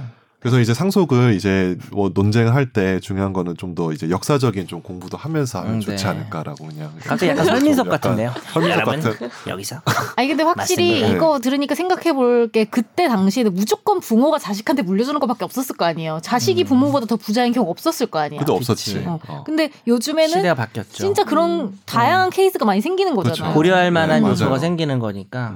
사회제도 점점 변- 변하는 거예요. 사회가. 어쨌든 우리는 이 청원에 대해서 뭐 네. 100%는 아니어도 이 취지나 이런 거에 대해서는 우리는인가 하여튼 저는 좀 음. 근데 이번 기회에 손 봤으면 근데 좋겠어요. 현실적으로 이 청원에 의해서 바뀔 가능성이 있어요? 입법을 하면 바뀌. 뭐 그러니까 국회가 입법이 될 결국은 뭐 가능성이 21대가 해야죠. 결국엔 선거를 선거를 위한 빌드업이었어. 여러분 선거 방송이 나가- 방송은 SBS인데요. 이미 끝났어요. 방송 이제 나갈 때 방송이 나갈 끝났을 겁니다. 때쯤이면 끝났지. 예. 음. 어, 선재가 실수 하나도 안 했을 저 겁니다. 이거 일찍 맞아요. 될까요? 안 했을 겁니다. 네. 일찍 내보낼까요? 이게 너무 금요일 날 몰려 있어가지고. 이번에만. 네. 당일에 근데 수요일 날 다 총선 보지 누가 이거 들어요? 아, 그러니까, 새벽에. 그러니까 수요일 투표하기 영시 될 전에. 때. 음. 예, 예. 아니면 목, 목요일 새- 뭐. 어, 뭐 이번에 한번 그래 볼까? 우리 좀 빨리 해도. 음. 전- 앞으로 그럼 월요일 방송 되는 거야? 아니면 주말 방송 이렇게 금요일 방송 이렇게? 아니, 그래가지고 이제 지금- 월요일 날 내보내게. 아, 왜냐면 뽀얀 거탑이 지금 임시적으로 또 금요일 저녁에 네, 내보내고 금요일 있어요. 너무 몰렸어. 요 예. 원래 우리가 아, 그래요? 금요일이었습니다, 여러분. 네. 그건 알아주세요. 어, 바꾸죠, 뭐. 너무 다들 금요일로 오는 맞아요. 것 같아요. 근데 네. 사실 금요일이 좀 괜찮지 않아요? 그쵸. 마지막 출근을 하며 네. 요즘 뭐 출근도 안 하겠지만 이게 아침에 출근길에 듣는 그게 음, 맞아요. 최종 의견이라고 예전에 권지훈 기자가 네. 김학희 기자 김학희 씨. 네. 김학희 기자가 어, 한 주를 음. 마무리하는 게 금요일 출근길에 최종 의견을 듣는 거라고 했는데 요즘은 이제 다른 방송도 몰렸으니까 네. 우리는 수요일로 넣어서 네. 어, 한 주에 가장 힘들 때 최종 의견을 듣고 더 힘들어졌다. 말도 안 되는 개그를 듣고 짜증이 몰려왔다. 구독 취소. 뭡니까 지금? 죄송합니다. 네. 어쨌든 그 요지는 네, 이제 네. 사회가 바뀌니까 이제 제도도 바뀌어야 된다 이거죠. 법이 영원할 수는 없잖아. 그냥 상속 결격도 넓히고 좀 이럴 필요가 네. 있는 거죠. 네. 상속 결격 근데 넓히고. 네. 네. 궁금한 게 네. 그런 또요? 사연 있잖아요. 지금 이제 와서 네. 궁금해요. 그 네. 부모들 양 부모들의 부양 의무를 제대로 지지 않은 자녀들한테 상속분을 거의 그 없애는 뭐 이런 판결문 제가 많이 봤거든요.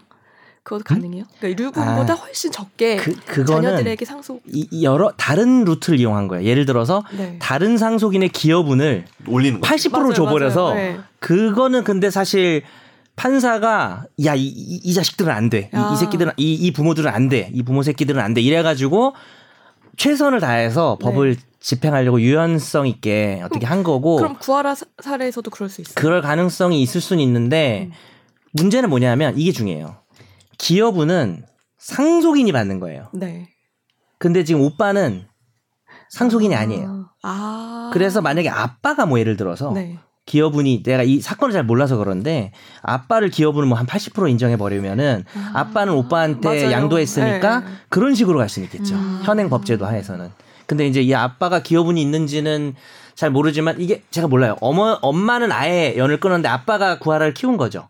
할머니가 키운 거 아니에요? 아, 그러면 아빠도 기여한 게 별로 없네. 네. 그러니까 이 아버지는 그래도 양심이 있으신 분인데 네. 그 기여분은 없나 보네요. 저도 사건은 모릅니다, 여러분. 근데 아. 만약에 그렇다면 그렇게 할 수가 있겠죠. 아니, 찾아보니까 구하라 씨 오빠가 밝힌 내용에 따르면 자신과 동생이 11살, 9살 때 친어머니가 집을 나갔고 20년 동안 한 번도 찾지 않았고 남매는 고모와 할머니의 보살핌을 받으며 컸고 아버지는 남매를 부양하기 위해서 전국 곳곳을 다니며 건설 일을 하셨고 아. 친모는 아, 그럼 다르죠. 네. 아버지와 이혼했고 친권을 포기했고 아, 그쵸. 근데 아까 제가 얘기했다시피 친권 포기한 거는 네. 친권 포기에도 이분은 상속권은 있으니까 그건 좀 골치 아픈 문제인데 우리가 좀 잘 몰랐던 게 지금 선재가 잘 찾았는데 아버지는 또 그냥 부양을 안 했나 이랬는데 네. 아버지는 지금 일이 바빠가지고 돈 벌어서 그럼 부양한 거죠. 음. 그쵸. 정말 그 더군다나 건설일 하시면서 그래서 뭐 가능할 수도 있을 것 음. 같아요. 현행 법제에서도 어, 그니까 지금 이 오빠가 이렇게 청원하는 게 받아들여지든 안 받아들여지든 네. 소급해서 적용되든 안 되든 사회적 이슈가 됐잖아요. 음, 그러면 판사님한테도 영향을 줄 수도 있단 그쵸. 말이죠. 이게 음, 그랬을 때 이 기존 판례처럼 아버지의 기여분을 네. 뭐 한 90% 80% 인정해서 음. 이 친모한테 가는 게 거의 없게끔 하는 음. 방법이 되겠네요. 저는 이제 아버지가 기여분이 없는 없는 걸로 아까 우리가 말을 한 건데 음. 네. 음. 예, 있을 수 있겠네요, 충분히. 예, 그 부분 좀 수정하시면 될 것 같고요. 네. 예. 비슷한 판결문 한, 하나만 소개하고 끝낼게요. 네. 음. 하고 여- 싶었구나. 음. 연락을 끊은 남편이 뒤늦게 아내의 유산을 요구했는데 재판부에서 자녀 두 명에게 상속목을 80%를 인정했다고 합니다. 그 경우는 네. 여자가 죽고 남편과 자식들이 있는데 그런 경우 배우자와 자식이 전부 다 상속인이잖아요. 네. 그러니까 상속인들끼리 중에서 자식의 80%를 때려버리는 거지. 음. 근데 그러면 아빠한테 거의 못 가게 하는 거죠. 이게 좀- 조금은 가죠. 네. 맞아요. 이게 웃긴 게 남편이 바람을 폈어요. 그래서 남, 그리고 나서 남편이 이혼 소송을 냈는데 A 씨가 남편한테 그 유- 결혼 생활 파탄에 책임이 있다는 이유로 법원에서 이를 받아들이지 않았어요. 그러니까 이혼이 안 된 거예요. 음. 네. 그리고 이제 네. 여자는 이혼 소송 하진 않고 그쵸. 반소를 제기하진 않고 네, 네. 그 이혼이 안 되니까 상속이 되는 아, 거죠. 맞아요. 그리고 이제 별거에서 제가 서로 그 예- 연락도 주- 끊겨 예전에 끊긴 그 얘기했던 상태는- 기억나요? 이혼 소송하면서 피튀기에 싸우다가 이혼 안 되고 죽으면 갑자기 상속. 네, 이렇게 맞아요. 된다 지금 했잖아요. 그거예요. 이것도 비슷한 네. 비슷한 거네요. 근데 그 음. 이제 아팠을 때 A 씨가 아팠을 때 두 자녀는 일자리까지 그만두고 엄마를 부, 양을 하고 간호를 했는데 아 실제로 자녀가 그렇게 했구나. 네 근데 그때까지도 아버지는 연락이 없다가 나중에 돌아가시고 난 뒤에 그 돈을 나눠달라고 음. 연락이 오- 온 거예요 법원에 소송을 제기했고 그래서 이제 근데 저는 무슨 대단한 양심을 갖고 살자는 게 아니고 선재 화났어. 지금 어. 아. 저렇게 얘기하면 화난 거야. 진짜로 대단한 양심을 바라는 게 아니야. 선재 얘기 화난 거야. 청취자분들 이제 알 그러니까 거야. 어. 최소한의 양심. 진짜 최소한의 양심을 지키며 삽시다. 네 말은 쓰레기라는 말 하고 싶은 거잖아 지금. 아니야, 아니야. 최소한의 양심을 지키며 사는 사람들이 많아졌으면 좋겠다. 그뭐 그러게요. 생활의 발견인가 그 영화에 나오는 대사 있는데 사람 네. 우리 사람 되기 힘들어도 괴물 되지 말자는 얘기 있습니다. 음. 진짜 중요한 네. 거죠. 네. 괴물 되지 맙시다. 네, 어, 오늘 좀 제목 떡밥이 좀 나왔는데 뭐가요? 어, 혜민이가 제목 짓기 위한 떡밥 괴물 주- 괴물 나오고 괴물 사람이 되자 뭐 이런 게 나왔는데 써도 될까요? 이제 고 구하라 씨 이름이 들어가야 되겠네요 어쨌든 음, 그런 그렇죠. 방송은 네. 그게 또 이슈기 때문에 제목 고민도 좀 해보겠습니다. 그러네요 아유 어쨌든 뭐 네. 구하라 씨 너무 참 안타까운 사연이었는데 음. 그 구하라 씨 당시에. 얘기만 네. 그냥 상속 상관없이 그 얘기만 너 해도 사실 너무 참 한 마음이 시간 이상 할 수 아프고 있는데 음. 저 요즘 뭐 그런 얘기 저 음. 옛날 라스 같은 거 보거든요 음. 근데 이제 아, 옛날에 거기 설리나 나온- 음. 구하라 나오고 있는 거 보면은 진짜 마음이 너무 그쵸 짠하죠. 좋더라고요 네. 아.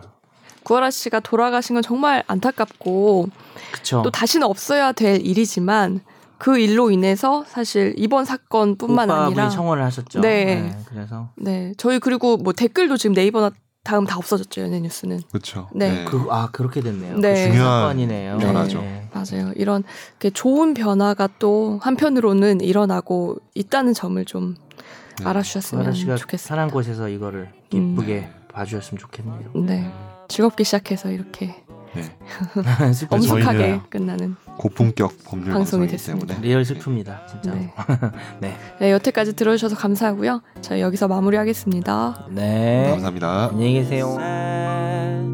나도 법률 전문가 세상만 사법으로 재밌게 풀어내는 여기는 최종 의견 최종 의견 최종 의견 최종 의견으로 오세요 고품격 법률 팟캐스트 여기는 최종